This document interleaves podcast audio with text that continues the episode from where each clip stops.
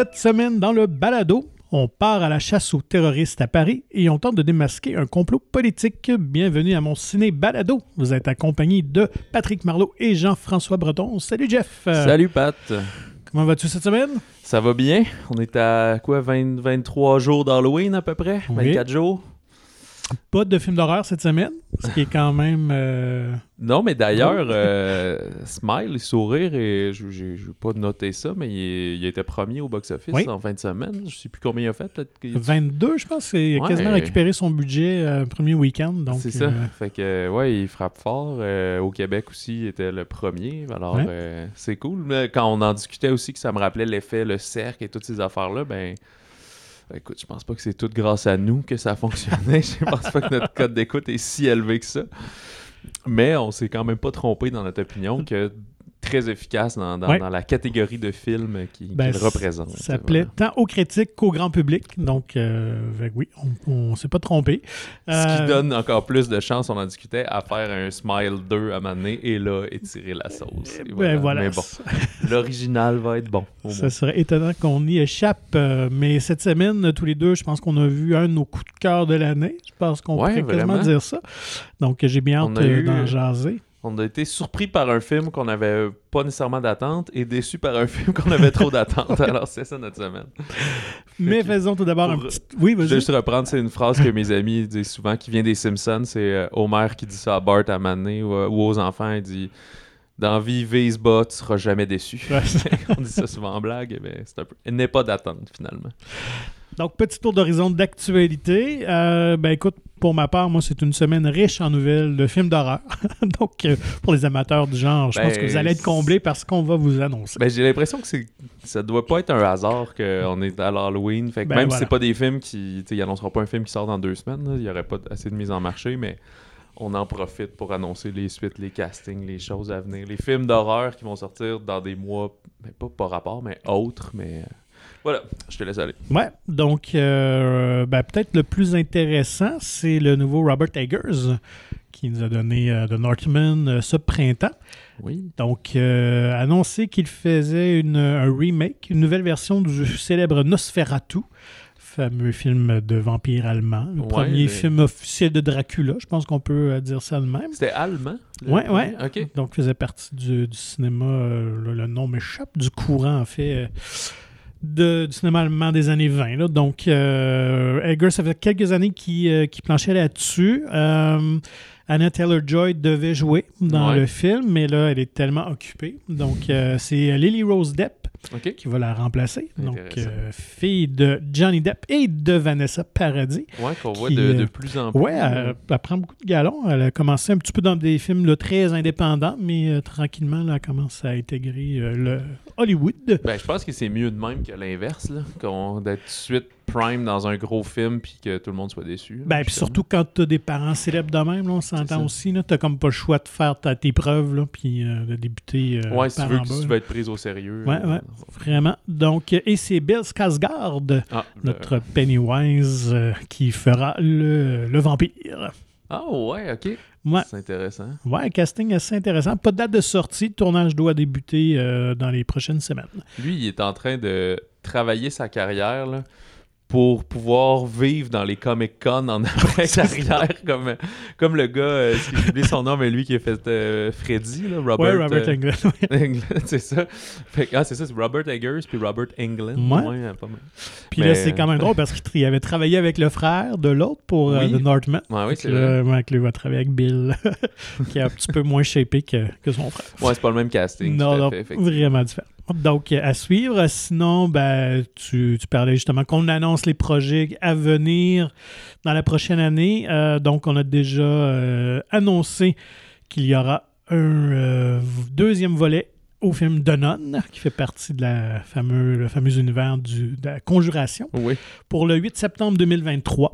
Donc, euh, lui, c'est déjà canné. Donc, le tournage commence également sous peu. Euh, c'est le réalisateur Michael Chavez qui nous avait donné The Curse of la, la, La Llorona. ouais, et le Conjuring numéro 3, le plus récent, euh, qui réalise ce volet-là. James Wan est toujours impliqué comme, euh, pour euh, l'histoire, pour la création de l'histoire comme producteur. Et on confirme aussi que Tessa Farmiga revient, elle qui jouait la jeune religieuse dans le premier film, qui, euh, moi, je- j'aime vraiment ce genre de petite histoire-là, mais qui est la sœur Ben, de Vera Farmiga c'est- ok. qui joue dans La Conjuration. La- la- j'oublie son nom, là, mais ouais. la, la femme du, du couple d'enquêteurs avec euh, euh, Patrick. Euh, Warren, euh, mais son prénom m'échappe. Donc, euh, voilà. Euh, autre nouvelle aussi. Mais euh, oui. c'est- je voulais réagir à ça, mais il me semble. Moi, j'ai pas vu des films de cet univers-là. J'ai juste vu le Conjuration 2. C'est là-dedans que la nonne apparaît, justement. Ouais, ouais, C'est le seul que j'ai vu de tout ça, là, même les Annabelle et tout. là. Mais, euh, mais il me semble que ça commence à être édulcoré un petit peu, là, parce que. Surtout qu'on mentionne, là, je, je- On est rendu à je peut-être 10 plus poli quand il va sortir, là, mais là, en amont, là, le, le- le réalisateur pour La Llorona et euh, le dernier... euh, voyons, parle- Conjuration. Dernière conjuration, pardon, euh, de Devil, je sais pas quoi. Là. Mhm. Euh, il me semble qu'il n'avait pas été très bien reçu, ces deux films-là. Je, je confirme Puis que... là, on reprend le même réalisateur Ouais. en plus. euh, c'est pour dire, ah, tu connais bien l'univers, vas-y. Ben, on commence à prendre un peu les, les, les, les auditeurs pour... euh, Ben, la, la- la recette commence à être pas mal euh, surutilisée. Là. Euh, effectivement, moi, j'ai été bien déçu par le, le dernier des, des conjurations. Euh, ben bon, ça fonctionne très bien. C'est des films, comme on sait, Ouais, qui coûtent tellement puis- pas cher à produire. Donc, c'est profitable très rapidement. C'est peut-être pour ça aussi, parce que finalement, ils disent, regarde, t'arrives à faire super bien les films avec le budget de genre 8 millions, puis on en rapporte aussi. 65, fait que nous autres, on continue. euh, Ouais. Donc, à ce moment-là, devient un peu plus comme un, un yes man euh, sur un- une production là, Ouais, à c'est part ça. entière. Donc, Ben, ça doit pas être une job désagréable non plus. Te payer pour faire un film. Mais c'est sûr que c'est pas un film d'auteur, ah, disons ça comme ça. Ouais, T'as une vision propre. t'es comme dans une forme de machine à saucisses. là, Tout voilà. à fait. Euh, un projet qui pourrait être intéressant, encore là, c'en est un qui circule depuis plusieurs années. Euh, Connais-tu le jeu Five Nights at Freddy's, le jeu de vidéo d'horreur qui euh, en fait, c'est un jeu qui a été créé en 2014, puis moi non plus qui n'est pas un grand gamer du tout, mais je le vois souvent, je vois- il y a eu beaucoup de produits dérivés dans les dernières années. C'est un jeu vidéo. Un jeu vidéo à la base, euh, mais c'est ça qui, qui a un succès mondial. Donc, évidemment, euh, on a exploité sur, euh, avec les produits dérivés. Mais le, le concept est quand même assez intéressant parce qu'on a des jeux vidéo d'horreur, c'est souvent zombie. Là. On a les Resident Evil. Puis, ces trucs-là, Ouais, ouais, là. de Last of Us aussi. ouais, c'est ça. Alors que là, on est dans un univers. que je suis vraiment original. tu es dans un restaurant du type Chuck E. Cheese aux États-Unis. c'est vraiment des. Un des- diner un peu? Ouais, une espèce de diner, mais avec beaucoup de décors, beaucoup de décorations. Ok.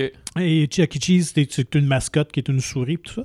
Donc, dans le restaurant euh, Freddy's, là, j'oublie le, reste dans le jeu Fight Night at Freddy's, tu, tu incarnes un gardien de sécurité qui doit travailler de nuit, donc entre minuit et 6 heures du matin. Mais les créatures de- des restaurants prennent vie, fait que c'est comme des créatures euh, robotiques. Ok. Puis, dans le fond, tu dois, tu dois te défendre contre elles. Tu dois survivre finalement ta nuit de travail. Mais là, c'est ceux qui vont l'adapter au. Ouais, c'est ça. Donc, qui amène ça au cinéma, c'est Bloomhouse, donc euh, qui sont derrière euh, le, le film, donc le Bloomhouse qui sont derrière les Activity, euh, Paranormal Activity, Ouais. euh, tout ça, donc les derniers Halloween. Euh, une jeune réalisatrice, Emma Tammy, qui a juste fait un autre film auparavant, un autre long métrage que je ne connais pas, un film d'horreur de Wind, mais apparemment qui a été bien reçu dans les, dans les festivals, mais je- il n'y a pas eu vraiment de, de sortie, peut-être que ça se trouve en ligne. Euh, mais c'est quand même euh, euh, l'atelier de Jim Henson Creature Shop qui vont faire les créatures. Donc, ça ne sera pas du CGI. On va vraiment faire des créatures animées, là, comme, comme eux savent le si bien faire, parce qu'ils sont des- derrière les mopettes et tout ça. Donc, Ouais, c'est les Tortues. Ninja à l'époque et tout ça. Donc, devrait sortir quelque part en 2023. Mais je pense que les, les fans du jeu attendent cette version-là depuis très longtemps, en tout cas. Ce qui est surprenant, c'est que il s'est déjà fait il y a pas si longtemps un film avec à peu près cette idée-là. Ah ouais, OK. Ouais, puis c'était avec Nicolas Cage, l'homme de tous les projets. Et euh, le titre m'échappe là euh, actuellement. Mais euh, c'était ça. C'est qu'il était engagé, il y avait comme un flat sur son char. Il était engagé pour cleaner. C'est un parc d'attractions plutôt, mais qui a des espèces de mascottes comme ça Puis il y a quelqu'un qui dit Garde, si tu euh, répares, euh, si tu fais le ménage, là, c'est comme désaffecté un peu ici, mais je veux le relancer. Si tu fais le ménage cette nuit, moi je m'occupe de ton char, puis demain matin tu vas être correct. Puis il est comme un personnage qui parle pas, qui dit rien, puis qui fait juste 100% la tâche. Puis là, ben, pour, euh, sans tout compter pourquoi c'est de même, ben, les créatures aussi se mettent à s'animer puis vouloir du mal. Puis là, il y a des jeunes aussi qui s'en vont, genre, se saouler euh, dans ce vieux parc-là. Il paraît qu'il est tenté. Fait que là, il y a toute cette situation-là. Mais c'est exactement un peu la Ah, même ouais. prémisse d'avoir ce ce décor-là et tout. Mais peut-être que le film s'est inspiré du jeu d'une certaine façon. Peut-être. Mais c'était une sortie euh, assez indépendante. là. C'était comme le. Ouais, l'espèce de genre horreur, mais qui fait pas peur. Là. Un peu Mhm. comédie d'horreur. euh, Comme on Zombieland, là, style un peu. Ouais, exactement. Là, fait que je pense que ça avait été sorti assez limité. Là. Je l'avais trouvé sur une, une plateforme quelconque. Voilà. Donc, vec- voilà, moi, pour mon tour euh, d'actualité. Bande-annonce, quand même euh, une grosse euh, qui est sortie, qui vient confirmer, en tout cas, on soupçonne que ça vient confirmer certaines théories. Ben oui, parce qu'on avait annoncé que euh, Chadwick Boseman, son personnage ne serait pas remplacé dans Mhm. Black Panther. Fait qu'on n'allait pas caster quelqu'un de nouveau pour faire T'Challa.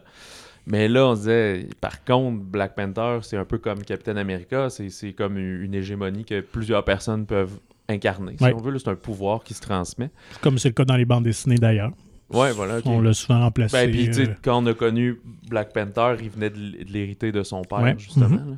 Fait que là, on se disait, ben là, ça va sûrement être Shuri, ça va sûrement être sa sœur. C'est pas clair, clair dans la nouvelle bande-annonce, mais on voit un Black Panther au trait féminin. Ouais. Genre, ouais, c'est ça. Et si on se fie à l'affiche aussi qui est sortie cette semaine. Ouais, c'est elle qui est au est centre, au les mains en Voilà, X. dessous le masque de Black Panther. Donc, euh, peut-être pas d'hasard. Ouais, puis là, il y a des quotes dans la bande-annonce du genre euh, Seules les personnes qui ont eu des vraies blessures peuvent euh, devenir des vrais euh, leaders, là, Ouais. une affaire comme ça. Là. Bon. Fait que on savait déjà dans la première bande-annonce qui était sortie plus tôt cet été qu'évidemment, bon, on voyait bien que le, le personnage de T'Challa était décédé. Mhm. Il s'est passé quelque chose. Toute la nation euh, Wakanda ça me semble être en deuil. Tout ça, on voyait bien ces images-là. Et là, euh, ben, il y a toutes sortes de petites affaires que j'ai lues. Puis en réécoutant la, bande la nouvelle bande-annonce, je vais peut-être lancer une petite hypothèse. Puis on verra, on rira de moi si Ouais, j'ai tort. c'est comme un univers que je connais pas du Moi- tout. Là, tout le peuple avec, contre lequel ils vont être en, en guerre, un peu. Ouais, c'est- donc c'est Na- Namor qui est le, le- le méchant du film, mais euh, donc un personnage qui existe vraiment dans l'univers Marvel, mais qui est. C'est-tu, c'est-tu Pedro Pascal qui le joue? Non. Non, non, c'est un acteur euh, néo-zélandais, je Ok. crois, dans, ce truc-là, mais que je ne connaissais pas. Euh, mais Taika Waititi. Non. puis, euh, mais c'est quelqu'un qui est, qui est un peu ambivalent dans les bandes dessinées, et je pense que ça va être un peu le cas dans les films. là. Je pense pas qu'il Ouais, va être clairement si méchant, méchant. que ça. ouais. Effectivement. Donc, c'est le prince de l'Atlantide, Namor, évidemment, qui, euh, qui devenait- Et je me demande si c'est pas lui qui tuerait T'Challa au début de la Black Panther. Ok. Puis, euh, parce que clairement, ben, en tout cas, clairement, de ce qu'on voit des images, c'est qu'il le, le- le- il semble mourir. La mort vient, vient, vient d'arriver au début du film, probablement, là, parce que les gens sont un peu en choc, puis il y a tout le, le processus, fait que c'est pas dix ans plus tard, nécessairement. là. Fait que je- ce serait peut-être ça qui fait qu'il y a un combat. Là, on n'est pas obligé de le montrer parce qu'il peut être juste en costume de Ouais. Black Panther. Et euh, donc, tout ça amènerait les royaumes à s'unir ensemble de Wakanda pour finalement faire une contre-offensive contre Namor. Euh, ça, va être, euh, ça va être à voir. Moi aussi, j'ai l'impression que ça va être Shuri. Là. Je peux pas voir qui d'autre prendrait le, flambeau si c'est pour être un personnage féminin. D'autant plus qu'on a introduit un nouveau personnage aussi qui est plus récent dans l'univers des bandes dessinées, qui est Ironheart, qui est une version féminin de Iron Man, mais c'est une jeune gamine euh, noire qui, qui est férue de technologie, Ah, qui construit un ça qu'on voit ça costume. dans, dans bande-annonce. Donc, ouais. dans le bande-annonce, on la voit là, vraiment. Mais ça aurait été plus logique en fait que ce soit Shuri qui devienne Ironheart parce qu'elle, on l'a Ouais, tout de suite mis comme techno-geek et tout ça. Donc, et- donc, ça aurait été juste une extension logique de son personnage au lieu d'introduire carrément quelqu'un Ben, de là, nouveau. peut-être malheureusement le décès de, de Chadwick Boseman qui a forcé à Ouais, voilà. ça. euh, effectivement. Donc, ça va être à suivre, mais euh, reste que visuellement, euh, c'est très beau? Je Ouais, pense que ça va être esthétiquement quelque chose. J'espère aussi surtout que tu sais, le 1 avait fait énormément d'argent, surtout euh, en Amérique du Nord. Mhm. avait surpris probablement même le monde chez Disney, là, qui ne Ben pas s'attendre à ce que ça devienne un- une aussi grosse sortie. Ouais. En plus, je pense qu'il était il est sorti en février, là, ce qui est pas leur top euh, Créneau, créneau, c'est ça pour Ouais. les, les Marvel. Puis, euh, puis tu sais, la bataille de la fin, c'était quand même euh, beaucoup d'ambition de CGI pour le budget qu'il y avait dedans. là. On se souvient quand les deux tombaient dans un métro souterrain, puis là, il s- il y avait plus rien de réel là-dedans. là. Ouais. Euh, fait que là, ils ont l'air d'avoir mis le, le budget pour que les, euh, les bottines suivent les babines. Mm.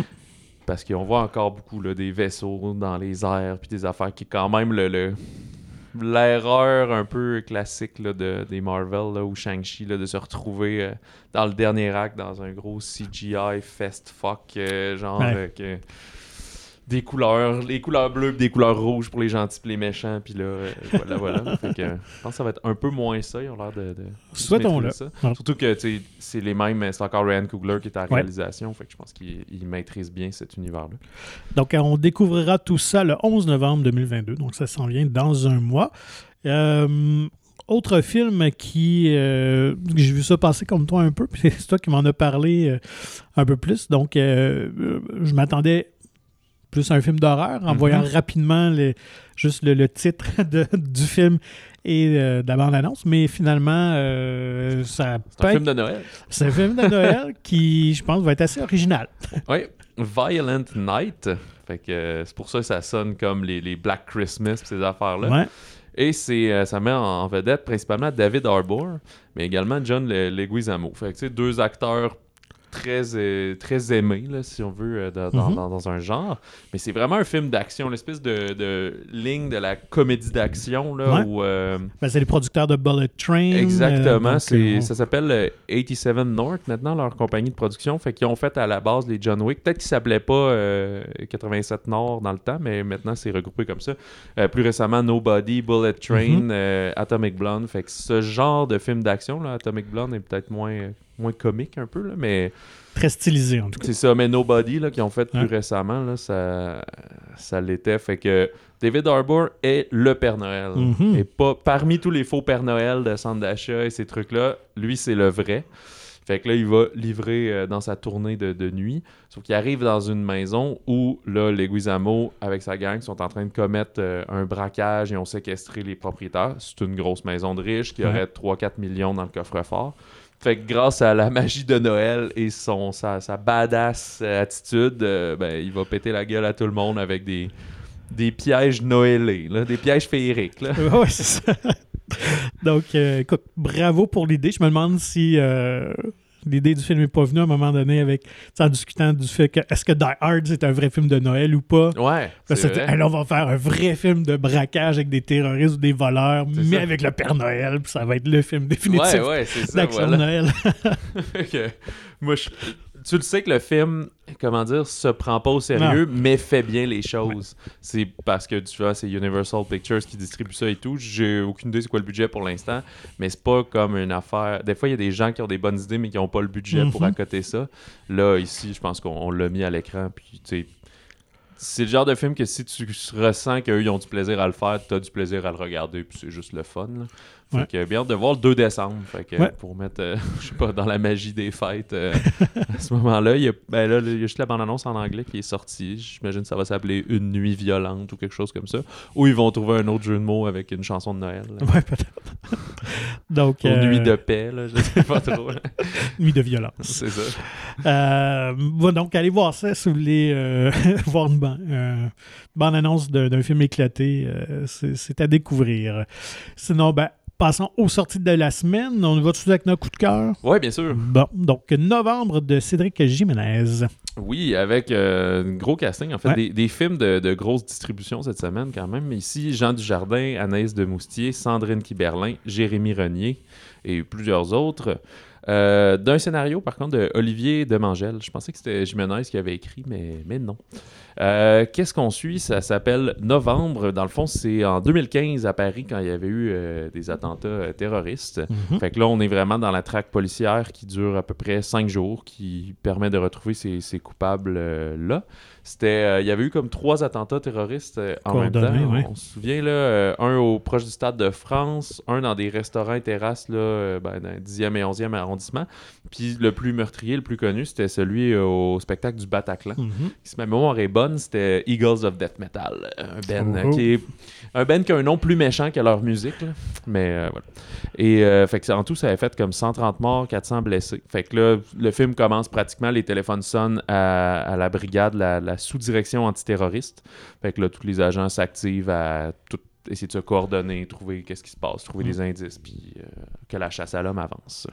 Donc, un film très rythmé. Écoute, si vous aimez le genre de série comme euh, Homeland, comme Jack Ryan, ce film-là est pour vous. Allez voir ça. Euh, moi, j'ai adoré euh, le travail de montage, un travail de fou, parce que dès le départ, on est dans un niveau de tension qui va être en continu pendant 1h40 quelques. Mhm. Et ça, c'est dur à faire, à maintenir, surtout que il n'y a pas tant d'action comme telle. Tout est basé sur les dialogues, sur l'information qui nous est révélée. C'est sûr qu'ils sont dans l'action, ils Ouais. essaient de progresser, mais vraiment, si on parle scène d'action pure, il y en a une petite à la fin, mais c'est tout. Donc, c'est vraiment un tour de force de réussir à garder notre attention, à nous captiver.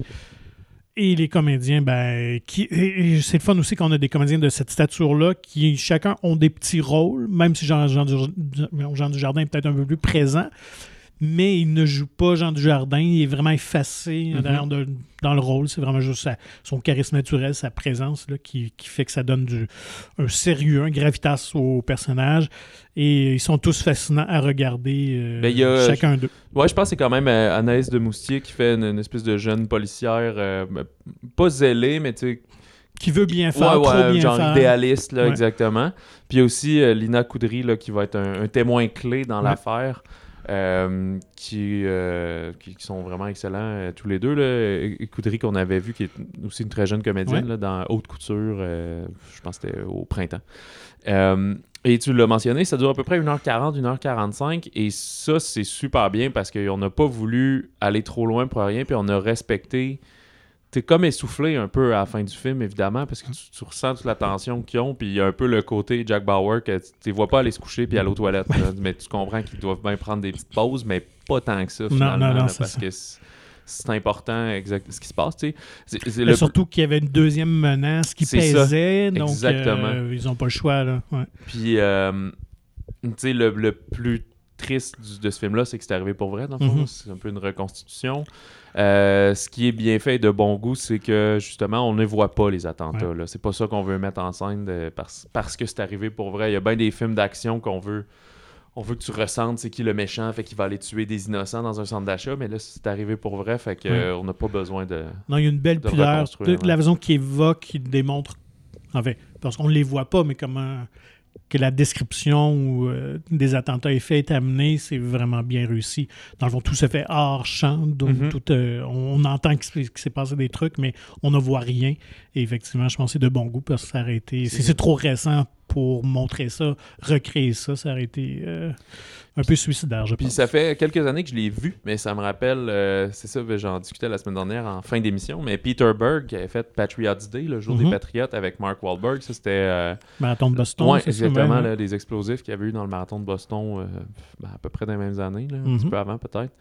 Puis euh, je- là, je, je pourrais plus comparer exactement, là, ça fait trop longtemps pour le, le style de réalisation et ces choses-là, là. mais tu sais, dans Peter Berg, c'est sûr qu'on était on était beaucoup autour du personnage de Mark Wahlberg, beaucoup. là. Tandis qu'ici, on se promène euh, entre plusieurs intervenants, comme on a dit. Tu sais, Ouais. Jérémy Renier, qui est souvent un, un- un lead, euh, tu sais, il n'y a presque rien là-dedans, mais il est quand même allé dans le projet pareil et tout. Fait que c'est- c'est intéressant pour ça. Euh, et il faut dire, c'est ça, on est juste dans le point de vue des enquêteurs. Fait que des fois, on est tellement dans l'action ou dans le- dans l'enquête, dans l'avancement, peut-être que c'est dur pour nous aussi de prendre un peu un recul de, de exactement qu'est-ce qui se passe, mais tu comprends quand même euh, c'est quoi dans l'ensemble finalement là, là, cette intervention-là et tout. Non, puis moi, ça me faisait juste raser que ça doit être quand même un job assez stimulant, participer à des. euh, surtout de la surveillance puis tout ça. Là. Ça, c'était- ça doit être quand même particulier. Là. Il doit y avoir une adrénaline incroyable là, quand t'es es là-dedans. Ben oui, puis tu sais, vous vous laisserez surprendre par le récit, mais il y a un moment où il y a quelque chose qui commence à mal tourner, puis il y en a un qui décide d'aller improviser quelque Mm. chose pour donner du du temps, temps, c'est ouais. ça, mais toutes les autres sont comme, ben non, vas-y pas, c'est pire, mais là, il, il va pareil, ça va-tu marcher, ça va-tu pas marcher, puis Ouais. c'est comme, t'as pas, pas le temps de réfléchir des fois. Quand ben, pas quand ils sont au bureau, mais quand tu es sur le terrain, c'est ça. Faut, faut que tu agisses et tout de suite de la bonne manière. Là, sûr qu'il y a sûrement des choses qui sont arrangées avec le gars des vues là-dedans. Je pense pas que c'est 100% ça, la reconstitution. Il y, a, il y a un peu de magie du Ben cinéma, évidemment. là. Donc, d'ailleurs, tous les personnages n'ont pas existé en vrai. Donc, il faut vraiment comprendre que c'est des personnages de fiction, mais tous les, dessous de l'enquête et les, vrais terroristes, eux, euh, c'est les vrais noms qu'ils ont gardés. Euh, évidemment, pour les autres personnages, ben, c'est une question de, protection parce qu'évidemment, ils sont des, jobs assez, assez risqués. Mais euh, euh, avait eu accès quand même là, à beaucoup de- d'entretiens avec des vrais policiers euh, euh, qui avaient mené l'enquête et tout ça. Donc, tout ça est bien recréé de la façon que ça s'est déroulé quand même. Donc, un, beau travail de recherche à ce niveau-là. Puis on est passé euh, par-dessus la filmographie de Cédric Jimenez, qui est euh, plus récemment fait Bac Nord, mais qui n'est pas sorti sur écran ici, a été acheté par une populaire plateforme de, streaming. Euh, mais qui était très bon aussi, inspiré d'un fait vécu, le même genre de caméra. Sais, comme on est pas aussi nerveux que Paul Greengrass, mettons, dans sa Mhm. caméra à l'épaule, puis même chose pour, euh, pour novembre, mais c'est pas statique non plus, fait que c'est pour ça que c'est, même si t'es dans une scène de bureau, c'est excitant à Ouais. regarder, c'est haletant. Ben, la caméra est toujours en mouvement. ouais, voilà. Mais. Greengrass, des fois, lui, il l'est un peu trop, Oui, là, oui, ça c'est dans les. Jason Bourne et tout. Ouais. Fait que... euh, et ça fait que dans Bac Nord, il suivait euh, des policiers euh, qui, qui, qui faisaient des interventions dans les quartiers nord, les quartiers chauds de, de la France, de Paris en fait. Et euh, il avait fait avant La French, qui était aussi une, une vision de la, la- la French Connection, là, comme Ouais, le film qu'il avait eu il y a plusieurs années avec Gene Hackman. Mm. Ce qui est drôle, c'est que dans La French, il était avec. Il joue avec des gros comédiens, Ouais, avec. Jean Dujardin et Gilles Lelouch. Dans Bac Nord, c'est avec Gilles Lelouch et, et d'autres personnes, dont François Civil. Et ici, il revient avec Jean Dujardin. Fait qu'il se tient dans les, les- les gros castings, euh, quand même. Et ça donne toute l'efficacité au film. Donc, novembre, allez, allez voir ça si vous cherchez un bon, euh, bon thriller, mais sachant que ça existait pour le vrai, que c'est que c'est là, et qu'il y a sûrement encore euh, des dangers quand même, qui, des complots qui se font encore. ouais, ben là. c'est toutes des, est, longues répercussions de ouais. euh, très longtemps et tout, mais là, on rentrera pas en, en politique. euh, Non, non, non, mais Politique internationale. C'est toujours juste plus saisissant et frappant quand on sait que c'est ça, que c'est là, que la menace peut toujours être là. Donc, novembre, euh, ne boudez pas votre plaisir, ça vaut vraiment la peine d'être vu. Un autre film euh, qu'on se cachera pas qui nous a un peu déçus parce qu'on on attendait tellement ça depuis que ça avait été annoncé. Voyant la première bande-annonce et surtout le casting euh, Mhm. rêvé. Amsterdam de David O. Russell, quand même un cinéaste aussi costaud. Là. Oui, lui qui est ben, surtout connu pour euh, Silver Linings Playbook, qui Ouais. était le bon côté des choses, je pense, au Québec. Il avait gagné une coupe d'Oscar, Ouais. dont, euh, euh, voyons pas Scarlett Johansson, mais j'oublie le nom. Euh, euh, ouais, Jennifer Lawrence. Jennifer Ouais. Lawrence, c'est ça. Qui était Et- dans American Hustle, d'ailleurs, son autre Oui, avant, hein, exactement, un, un dans ses plus récents. Et The Fighter, qui avait aussi Christian Bale et Mark Wahlberg. Tout est dans tout, qu'on vient de parler. Mais ici, dans Amsterdam, il y a un petit peu de tout ce monde-là qui reviennent, principalement Christian Bale, John David Washington, le- le- c'est le fils de Ouais. Denzel Washington, Mhm. ce qu'on a vu dans Tenet, qu'on a découvert beaucoup dans Ouais. Tenet. Euh, Margot Robbie, qui est dans tous les projets. On a aussi Robert De Niro, Rami Malek, Anya Taylor-Joy, Zoe Saldana, Chris Rock, Michael Shannon, Mike Myers, que ça faisait longtemps qu'on avait vu. Euh, Mathias Schoenaert, Taylor Swift, voilà, tout est là. Euh, fait que c'est infini. Fait que évidemment, ben, je, je- je passe toujours trop vite, là, mais c'est pas tout le monde qui va avoir un gros temps d'écran euh, là-dessus ou qui va être utilisé à son plein potentiel. Mhm. Mais de quoi parle Amsterdam? D'entrée de jeu, on le dit que c'est déjà librement inspiré de, dit une partie de cette histoire est véridique. Fait a beaucoup romancé euh, les personnages principaux, mais la trame de fond, elle, euh, s'avère quand même euh, relativement exacte. Tu pourras en, en parler un peu plus tantôt peut-être. On est à New York en 1933. On va suivre deux vétérans de la Première Guerre mondiale qui vont enquêter sur l'assassinat de leur ancien commandant. Fait que, ben, un peu plus en détail, on a les personnages de, de Bale et de Washington. Il y en a un qui est un chirurgien un peu paumé, l'autre, euh, Washington, lui, c'est, un, c'est rendu un avocat. Euh, ils ont été à la Première Guerre mondiale ensemble. Les deux sont un peu éclopés, fait qu'ils retravaillent là-dessus. Ils travaillent beaucoup en lien avec d'autres euh, blessés, Ouais. survivants de la Première Guerre mondiale. Sauf que là, c'est ça, ils se font appeler pour. Il y, a un- monsieur qui était supposé présenter à leur gala annuel comme un, un mot d'honneur, etc. La fille de celui-ci les appelle, il s'est fait assa- ben il est mort, elle soupçonne que c'est un assassinat, elle leur demande d'enquêter. Et là, ils mettent le doigt un peu dans l'engrenage, si on veut. Mais il faut se joindre à eux, une amie qu'on va comprendre qu'ils avaient connue euh, à l'infirmerie à la Première Guerre mondiale. Ils avaient vécu un bon moment les trois ensemble à Amsterdam. Et là, fait qu'il y a un peu de, de, de back and forth temporel dans le film. Ouais.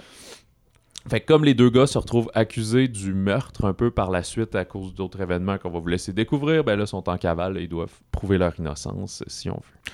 Donc, euh, il y a beaucoup de stock. Il y a beaucoup de stock. C'est un film de deux heures et quart. Ouais. Puis, son plus gros problème, là, je, je vais te laisser après, c'est qu'on sait pas c'est quoi le ton exactement du film. C'est ça le, le- le Ouais. défaut. Euh, tout à fait. On a un peu un côté comédie d'été, euh, un peu un humour décalé, mais sans que ce soit nécessairement très drôle. D'un côté très Agatha Christie, euh, on doit trouver qui est responsable du meurtre et tout ça, avec l'époque en plus.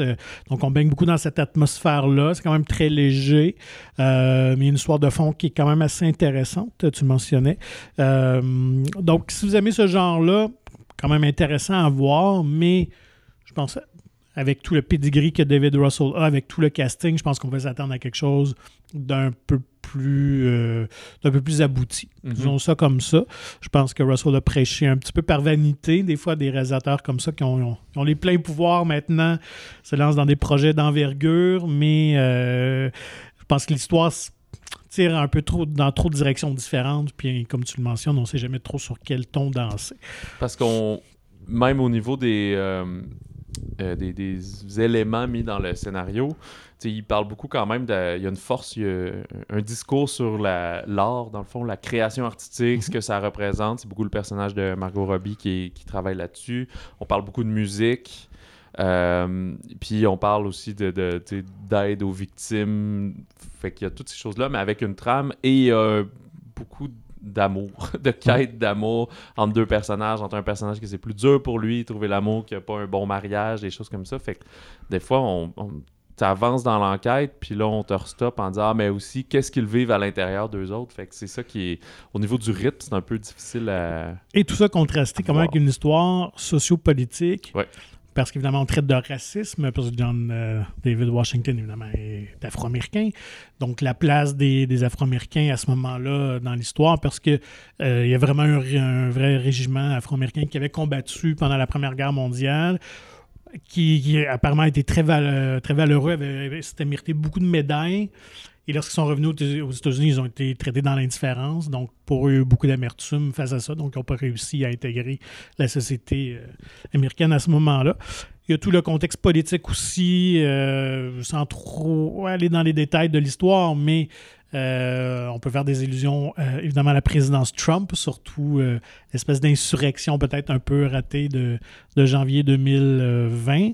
Euh, donc, je pense que Russell s'est peut-être inspiré un peu de tout ça. Donc, il y a quand même un, discours résolument moderne qui était peut-être présent aussi à l'époque. Donc, mais il y a beaucoup de choses, c'est peut-être, puis c'est ça. Je pense qu'il manque juste un petit peu de,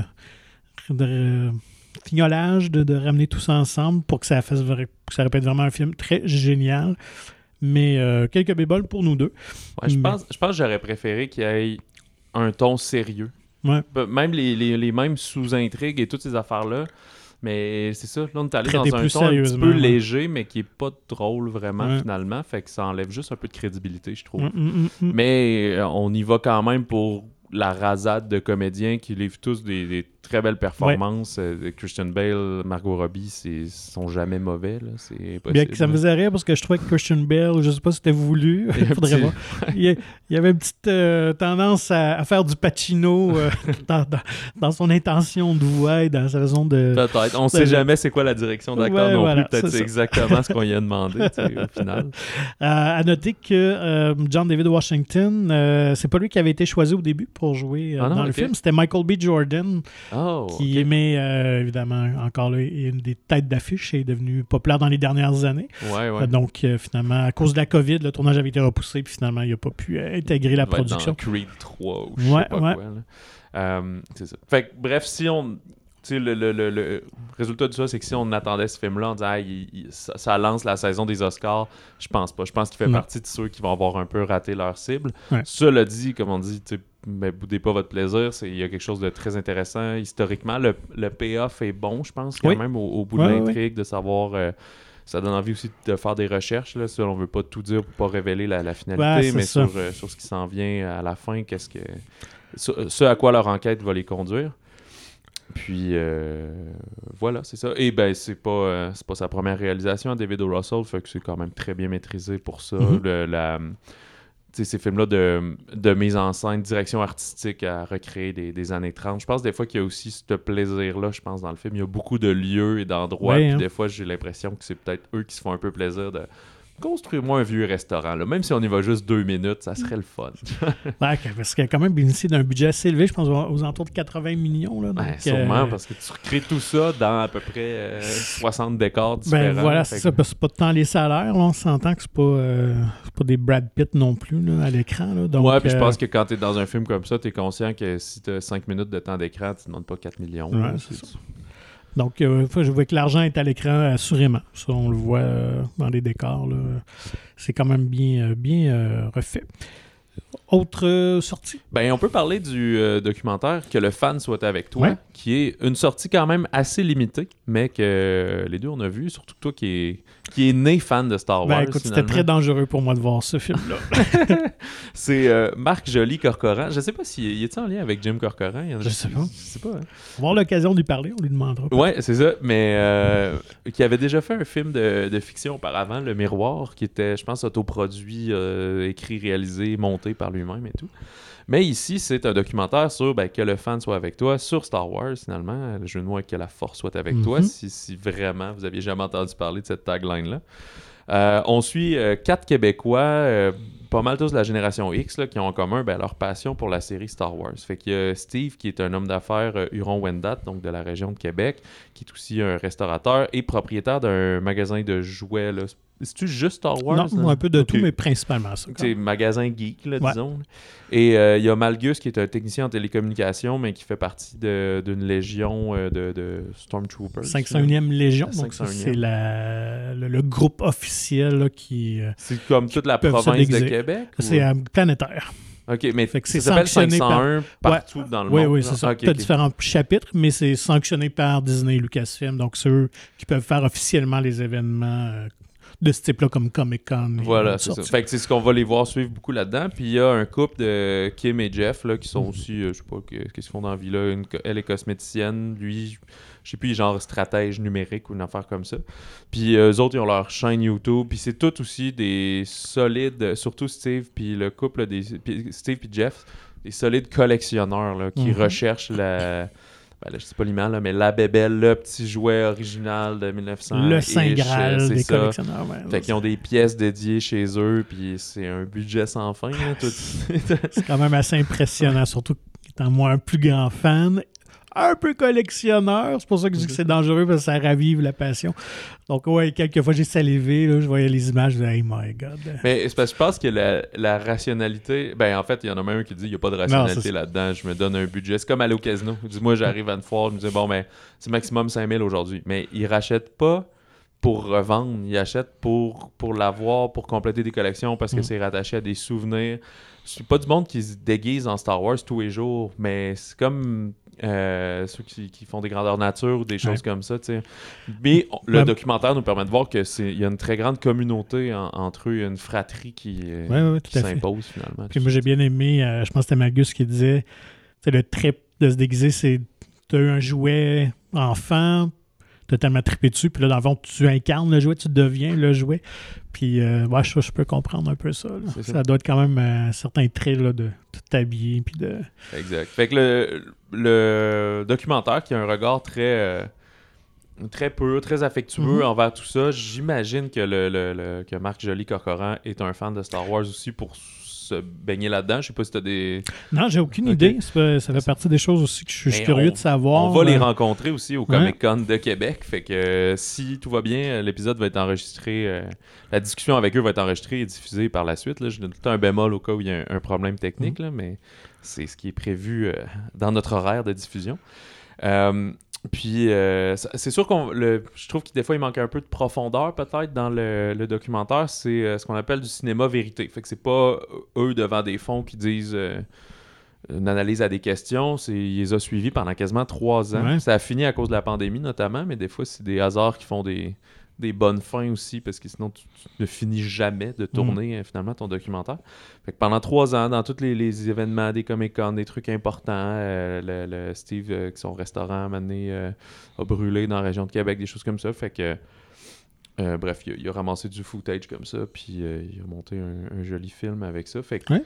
je, je pense, c'est sûr que si vous avez aucun, aucun intérêt pour Star Wars, ben là, c'est lourdeau comme film, mais moi qui connais, tu sais, je les ai vus, mais je suis pas plus fan que quelqu'un d'autre, mais j'ai trouvé ça super intéressant de comprendre un peu l'engouement là-dessus. Ça répond pas à toutes les questions, mais c'est des personnes très saines et rationnelles quand Ouais, même ouais. un peu là, qui- Très, très qui sont là-dedans. Ils, hein. acceptent juste que c'est ça, ils mettent euh, des trucs, euh, mettent beaucoup de temps là-dedans. Il y en a un justement, ce qui est, intéressant, c'est que Malgus, on va le voir beaucoup évoluer au sein de la, de la Légion, là, de son regroupement, puis devenir chef, puis comme toute la, la pression que, que Mhm. ça impose pour ça qui est, qui est finalement du bénévolat, puis tu es supposé faire pour par le plaisir. Ouais. là. Fait Puis que- finalement, il perd ce plaisir-là, donc en cours de route. Donc, ouais, moi aussi, j'ai trouvé que c'est très accessible, très le fun. C'est- très léger, on s'en cachera pas, mais ça nous présente des personnages sympathiques. Euh, puis c'est un milieu qui est intéressant à découvrir. Euh, donc, euh, pour les amateurs du genre. euh, Mais là, je veux pas qu'on ait. Si ça te gêne d'étaler publiquement ta richesse, là, mais. Oh mon Dieu. Non, non, mais toi, c'est que t'as encore des jouets de ton enfance Ouais, que t'as gardés? Ouais, moi j'ai encore euh, ce qu'on appelle l'époque vintage, donc les vieux jouets des années 80. Mais Euh, qui ont été déballés et qui ont servi. là? Mais en très très bonne condition, honnêtement. J'ai, je faisais très jouais attention. gentiment. Ouais, vraiment, vraiment. Puis, euh, mais en fait, moi, je suis tombé rapidement dans G.I. Joe. Fait que je commence, je continue à avoir des trucs de Star Wars, mais je jouais pratiquement pas avec. Je jouais plus avec mes G.I. Joe. Euh, puis, euh, je dirais récemment, il y a une gamme de, de statuettes produite par une compagnie japonaise euh, qui s'appelle Kotobukiya, que j'apprécie beaucoup en espèce de PVC qu'on assemble ensemble.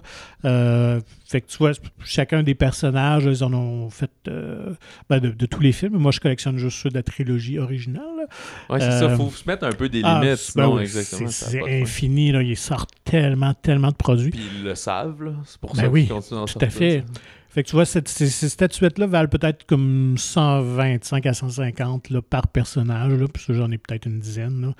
Euh, mais tu sais, au fil de quoi, C'est c'est ça, 10 ok. ans peut-être que, ça existe. Là, puis tu ils en sortent deux, trois personnages par année, mais pas toujours ceux que je veux non plus.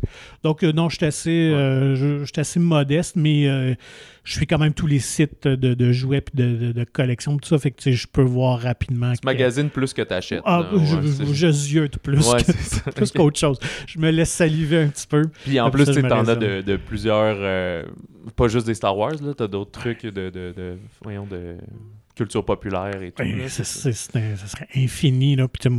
J'ai quelques produits Indiana Jones aussi, mais je suis un grand fan. Moi, mes deux univers, c'est vraiment Indiana Jones et Star Wars.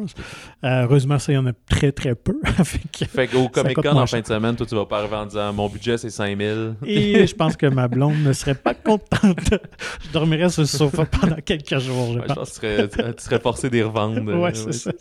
Donc, euh, ouais, fait que c'est ça. Fait que, tu sais, de, de l'époque vintage, j'ai encore des petits trucs euh, que j'aimerais bien me racheter un jour, mais tu sais, je suis pas pressé. Si je tombe sur un deal incroyable, je le ferais peut-être, mais euh, sais, je suis pas prêt à payer. euh, écoute, aujourd'hui, ça peut aller chercher euh, facilement entre 500 et 1000 dollars des fois, là, certains des, des jouets de l'époque. Si on les parle vraiment neufs dans leur boîte, ça. Ça, c'est des jouets, c'est pas non plus des. euh, des répliques de, ou des. Comment ça non, des, des props, là. Ouais, genre, non, les répliques haut de gamme, là, écoute, ouais, ça, on peut tomber encore. Des sabres euh, laser à 15 000 piastres, là. Genre.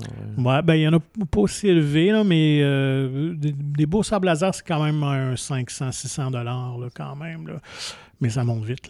T'as-tu déjà eu un costume euh, Stormtrooper? Non, Tu n'as jamais pas, euh, essayé? Non, mettons? je je suis pas type euh, déguisement et cosplay. fait que- non, c'est. Tu sais, si quelqu'un m'en prêterait un pour faire un truc un jour, je le ferais peut-être une fois là, pour m'amuser, mais non, j'ai pas ce désir-là. euh.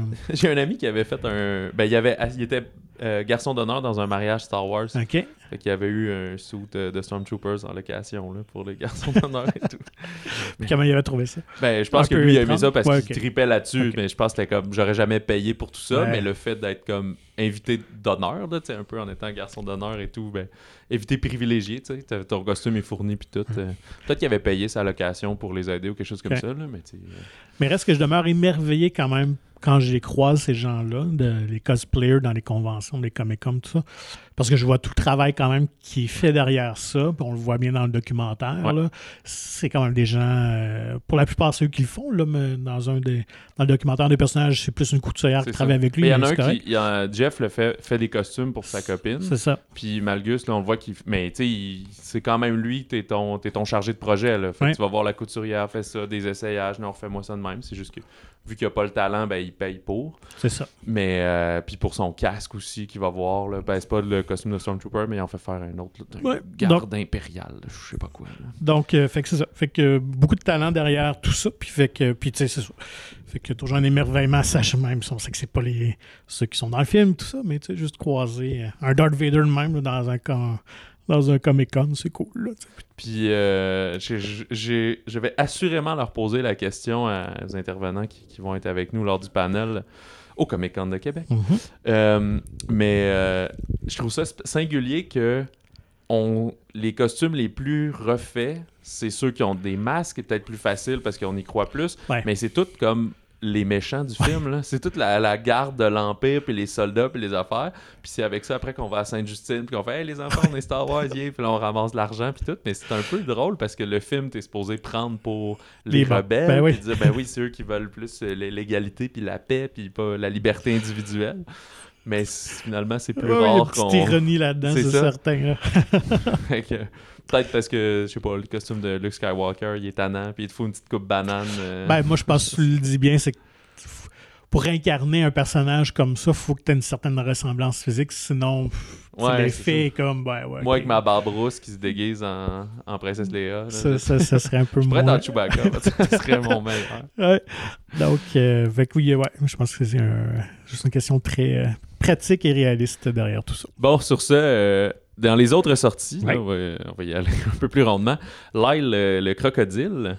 Lyle Lyle Crocodile en version anglaise. Fait que c'est la, la famille Prime qui déménage euh, à New York, euh, puis leur fils qui, qui souffre beaucoup d'anxiété de difficultés d'adaptation à ce déménagement-là. Mais là, il découvre dans son grenier là, un crocodile chantant qui avait été un peu laissé là par l'an- l'ancien euh, locataire. Fait que là, eux, ils vont devenir comme meilleurs amis, mais l'existence du crocodile va être mise en danger par un méchant voisin. Fait que là, Hector P. Valenti, son ancien propriétaire ou euh, maître, là, je sais pas comment il, Mhm. il le dépeigne dans, dans le film, mais ouais, c'est un peu ça, là, vu que c'est un animal puis un humain, qui est joué par euh, Javier Bardem.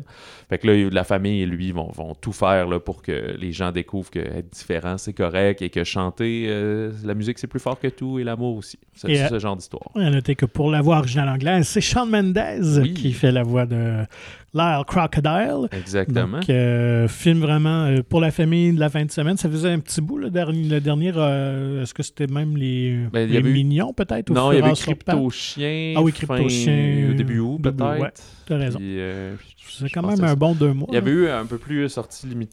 Ben, pas limité, mais euh, moins de grands studios américains, là, mais Rainbow puis euh, Timescape, le film Ouais. canadien, là, qui était sorti un peu plus tôt, euh, en septembre. Il y a, c'est ça, on dit beaucoup de bien de la prestation de Javier Bardem, là, qui est un personnage justement de magicien, maître, très, très coloré. Et la musique, c'est faite par la même équipe là, de compositeurs que le Greatest Showman. Fait que Ok. de Mm. bons verres d'oreille là-dessus. quand même. Et euh, c'est quand même, ça date de 1965, euh, Lyle Crocodile. C'est beaucoup plus dans la culture quand même anglo-saxon, anglo-saxonne. Ben oui, c'est ça. Je, je fouillais un peu voir les, les- donc les livres en français ne sont plus euh, disponibles. Ok. Euh, donc cherchez pas dans vos librairies. Peut-être que ça va être l'occasion pour quelqu'un de les rééditer. Peut-être si le, le film connaît un bon succès. Mais, Ouais, euh, ça, ça date de, c'est ça, 1965. C'est Bernard euh, Waber. Pas, pas Weber, pas, pas celui des fourmis, là, mais Ni celui du dictionnaire euh, anglais. Euh, Il y a Un autre monde aussi de Stéphane Brisé, alors euh, qui fait un film à peu près aux deux ans ces temps-ci, des films quand même à, petit budget, très, très humains et engagés socialement. Et il retrouve encore Vincent Lindon, comme dans ses deux derniers projets.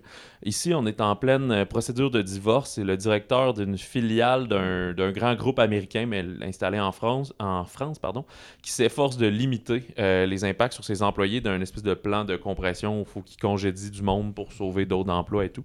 Fait il gère de la, de la merde à la job pendant qu'il est en plein divorce avec sa femme, qui est, elle, jouée par Sandrine Kiberlin. Fait que c'est deux très grands acteurs Mhm. euh, français, là, ben, contemporains, mais qu'on va parler encore dans 50 Ouais. ans de, de ces deux personnes-là. Puis euh, Stéphane Brisé avait fait avant, justement, un film sur le, le marché du travail. Là, il y avait La loi du marché, que je pense que c'était un chômeur qui cherchait un job. En guerre, que euh, ben, Lindon jouait un syndicaliste ici.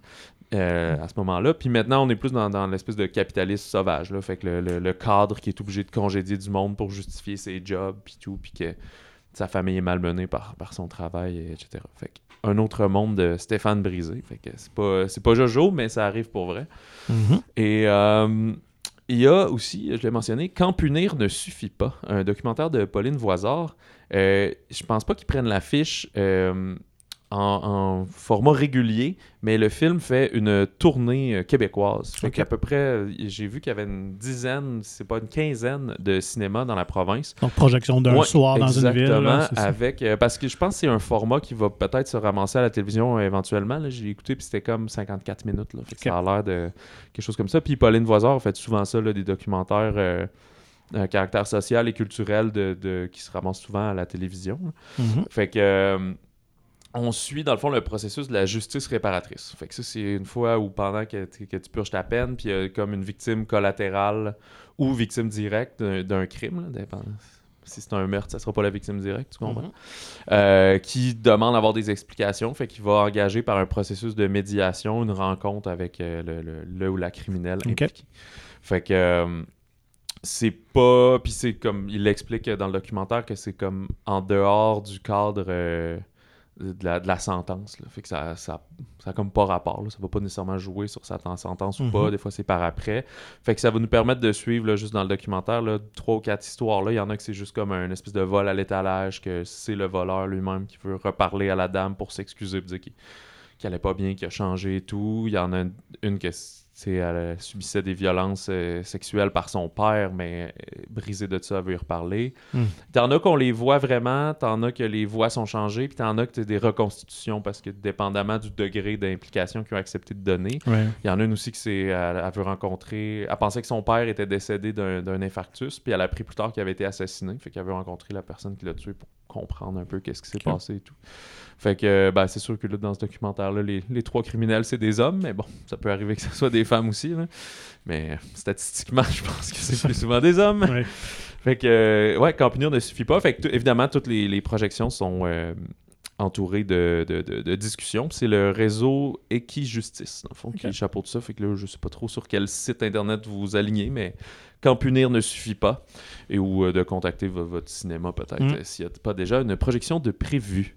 Excellent. Euh, fait que c'est tout pour cette semaine. La semaine prochaine, ben, on pensait avoir Triangle of Sadness sans filtre, mais il a comme été repoussé de quelques semaines, peut-être d'une seule seulement, mais en tout cas, le, le- le distributeur a décidé de retarder ça quelques temps. Mais il va y avoir euh, deux films intéressants, Falcon Lake de Charlotte Lebon. Ouais.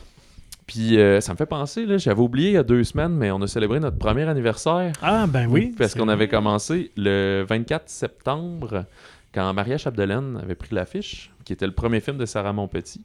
Et là, elle va être euh, de la distribution de Falcon Lake presque un an plus tard, sur- parce que Maria Chapdelaine va été tournée avant la pandémie et tout. Mhm. C'est pour ça qu'il y a deux films aussi consécutifs. Fait que bonne fête en retard. Ben voilà. Bonne fête au balado. Ouais, puis là, on espère que cette année, on va avoir une année complète, sans interruption. euh, voilà. fait qu'il y a ça, euh, c'est ça, un coming of age de de Charlotte Lebon qui est adapté d'une BD qui Ouais. sort euh, la semaine prochaine. Et pour euh, toi, c'est justement c'est ton cadeau euh, en retard. Tout à fait. Le Halloween Ends, donc Voilà. euh, la fin de l'incarnation, de cette incarnation-là de Michael Myers et de Laurie Strode jouée par Jamie Lee Curtis. Bien de voir comment tout ça va se terminer euh, le 14, vendredi prochain.